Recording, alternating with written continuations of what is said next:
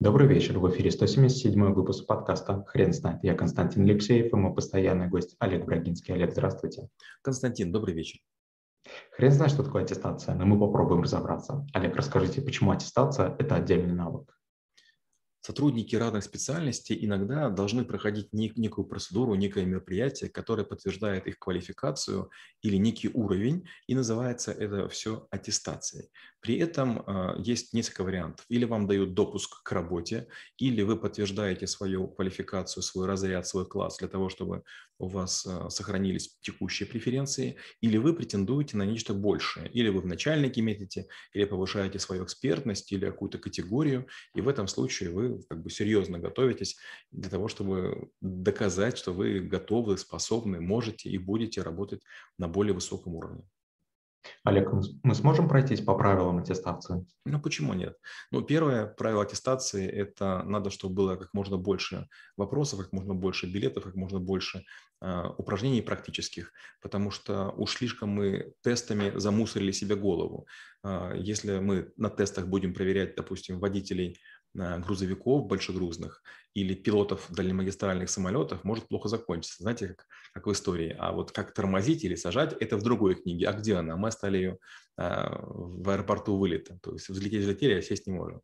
Поэтому первое – это как можно большее количество заданий, в том числе практических. По сути, можно сказать, что сдача экзамена в ГИБДД на правила вождения транспортного средства – это тоже, по сути, вид аттестации. Вторая, вторая, второе правило аттестации – это надо проверить человека в как можно большем количестве ситуаций, приближенных к боевым. Вот, скажем, опять же, берем тоже ГИБДД, до последнего времени там была такая штука, как площадка. То есть на куске асфальта были, стояли какие-то конусы, и люди выполняли некие упражнения. Если ваша школа имеет э, хорошее отношение с текущим ГИБДД, вас пускали ночью или там вечером, вы могли это попробовать. Сейчас, к счастью, все это будет в реальности, и, конечно, будет сложнее это делать для новичков э, рядышком с живыми автомобилями или там магазинами или столбами, но это все-таки реальная ситуация, которая приучает к тому, что на дороге ошибок не прощают.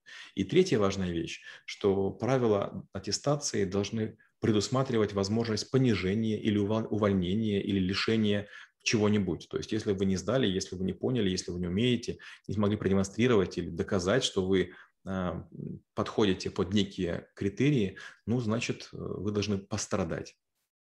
Олег, скажите, пожалуйста, а всех ли сотрудников или работников можно а, аттестовать? Я глубоко уверен, что это нужно, можно делать, и, и я это делал. Был период, я руководил кредитным конвейером, и мы набирали какое-то нормальное количество людей. Мы два раза в неделю собирали по 100 претендентов.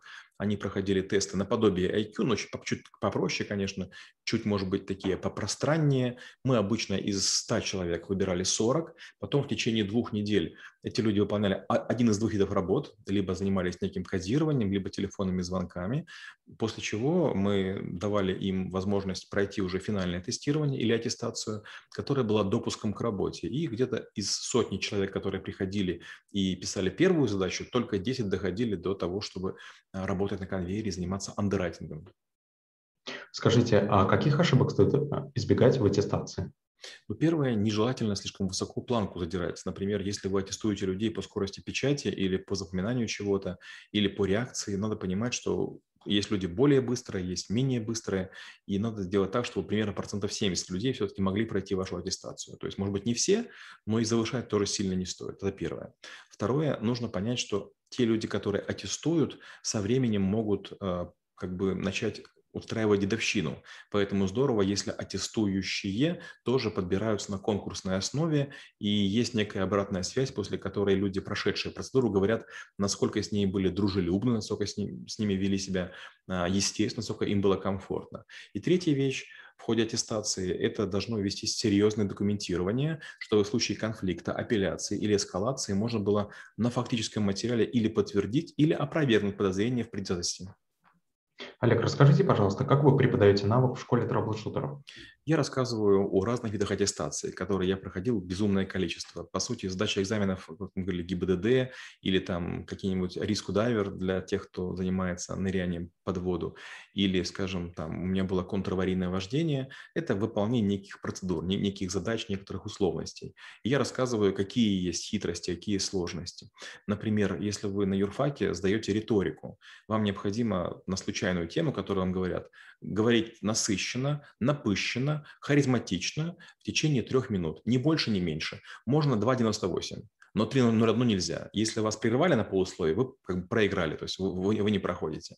А я рассказываю о других всяких хитростях, а, которые мне доводилось а, в жизни проходить, про стресс-интервью, про какие-то клиентские какие-то придумки. Я рассказываю немножко про assessment. У нас есть отдельный навык, тут тоже мы немножко запрашиваем, затрагиваем. Я рассказываю немножко про IQ, тесты, которые часто бывают частью аттестации. Я рассказываю про пожарную безопасность, про работу с давлением, про работу в агрессивной среде, про там, химические участки на промышленных предприятиях и так далее. Олег, расскажите, пожалуйста, а сотрудники бюро Брагинского проходят аттестацию? А, в чистом виде нет, потому что у нас нет формализованных вот в таком глобальном масштабе задач. Мы очень лояльны. Мы в течение длительного срока, во-первых, показываем компетенции и пытаемся человека подтащить, чтобы он по ним вырос. Вторая у нас большая, большой блок задач – это работа с презентациями. Мы смотрим, чтобы люди делали идеальные слайды при перелистывании, чтобы ничего не скакало. И третья часть, мы очень много работаем с данными, и вот мы на, на этом тоже нацелены. Чего пока еще нет, о чем мы думаем, это умение презентовать и выступать. Мы плохо продаем, то есть у нас буквально там два продажника, и нас это очень сильно мучает. Исполнителей больше, чем, чем нам хотелось бы. И еще одна вещь, на которой мы думаем тоже, это актерское мастерство. Мы твердо уверены, что это делать нужно. Я пытался ребят учить, не очень получается. А вот когда они ходят в актерские школы, ну вот прям возвращаются совсем другими людьми. Мы еще об этом думаем.